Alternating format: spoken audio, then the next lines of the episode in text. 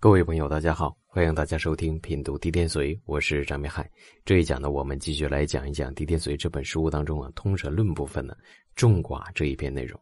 我们首先来看原文：强众而敌寡者，是在呢去其寡；强寡而敌众者，是在成乎众。这句话怎么来理解呢？我们从字面上来说啊，特别不好理解啊。我们可以给它转换一下。转换成什么呢？阴阳相敌的这样一种概念啊，阴阳相对啊。那我们说阴阳之间呢是相互转换的，阴阳呢也是相互匹配的啊。如果阳过重的时候有阴来制约，哎，这是好的啊。如果阴过重的时候有阳来制约，哎，这也是可以的。这叫什么？阴阳的平衡嘛。但如果说啊，这个阳气太重了啊，阴气又非常非常的弱的时候。那么这种情况，我们是应该助阴，还是应该扶阳呢？这种情况呢，大家就要清楚了。这是呈现出一种反向的情况啊。如果阳过重而阴呢非常非常微弱啊，扶持不起来的时候，那就不要扶阴啊。你可以呢去其阴而顺其阳啊。我们讲叫阳极则阴生嘛，对吧？物极必反嘛。所以他所谓的强和寡的道理，也是这样一个道理啊。我们也可以用金木啊来比喻它啊，你比如说四柱当中木是比较重的啊，但是有金可以与之制衡啊，金偏弱一点，那么这个时候我们可以扶起金啊，那么这个金呢就能够制约木，构成一种阴阳平衡啊，这是好的现象。那如果说木非常非常的重，而金呢非常非常微弱的时候，你想扶住金是扶住不起来的，那怎么办呢？那你就只能去掉金而顺应木。这就是最好的，因为木旺到一定的极限的时候，我们讲叫木强金缺，对吧？木它也会反生产现出一种金的属性，这就是阳的极限是阴，而阴的极限阳又产生的一个道理啊。所以大家理解这样一个道理会转换的话，再来理解这样一句话就比较好理解了。我们再来看啊，这个刘伯温对他的一个解释：强寡而敌众者啊，喜强而。助强者吉，这就是刚刚我所讲的金木战的例子啊。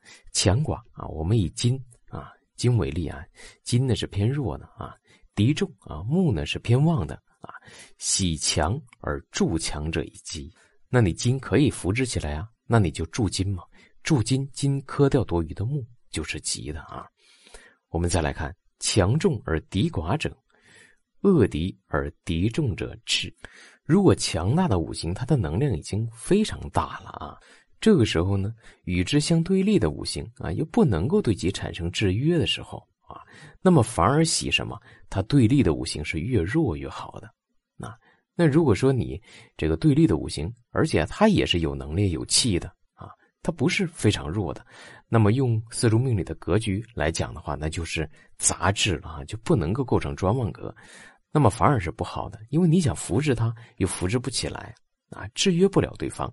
但是你不扶持他啊，他又始终存在啊，形成一种杂质。我们再来看任你桥对他的注解啊，“众寡之说，强弱之意。”哎，这里面呢，呃，对众寡进行了一个定义啊，指的就是强和弱的含义啊。须分日主四柱两端而论也。这句话我们可以这样来理解啊，分四柱和日主。两种论法啊，那么实际上我们在探讨《地天髓》这本书当中用神选取的理论的时候，大家一定要注意，它确实是将日主和四柱来单独来论的。不知道大家有没有发现这样一种现象啊？它首先呢，我们以四柱大的格局来讲的话。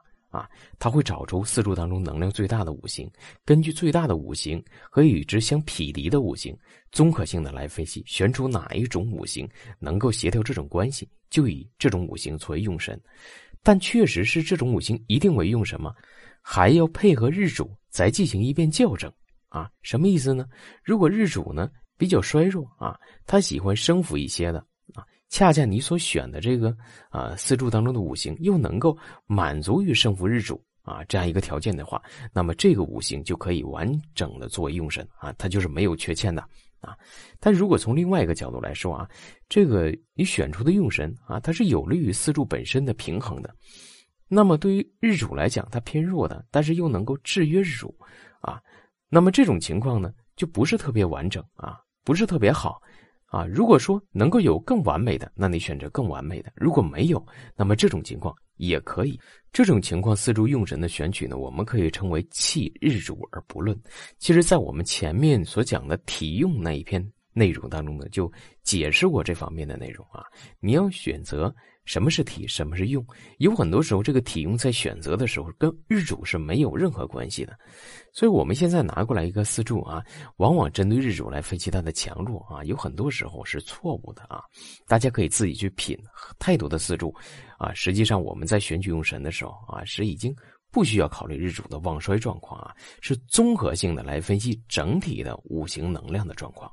我们再来看啊，如以日主分众卦。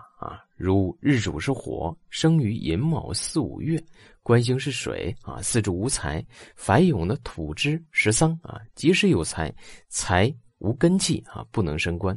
此日主之党众啊，敌星敌官星之寡啊，是在进去其官。他举的这个例子就非常显然啊，这个日主是火，生于寅卯四五月，这不是木火相生，木火气非常重嘛。为什么要强调财无气呢？对吧？因为财是官的元神呢。财无气的话，那官就没有能量。那么如果官星再弱啊，官星是水啊，生在四五月，官星又没有元，又非常弱，那这个官星就是虚浮无气的啊，就是非常弱的。那么这种情况，我们在选用神的时候啊，助官星反而是不好的。如果我们能够分析出啊，官星确实是无根无气的话。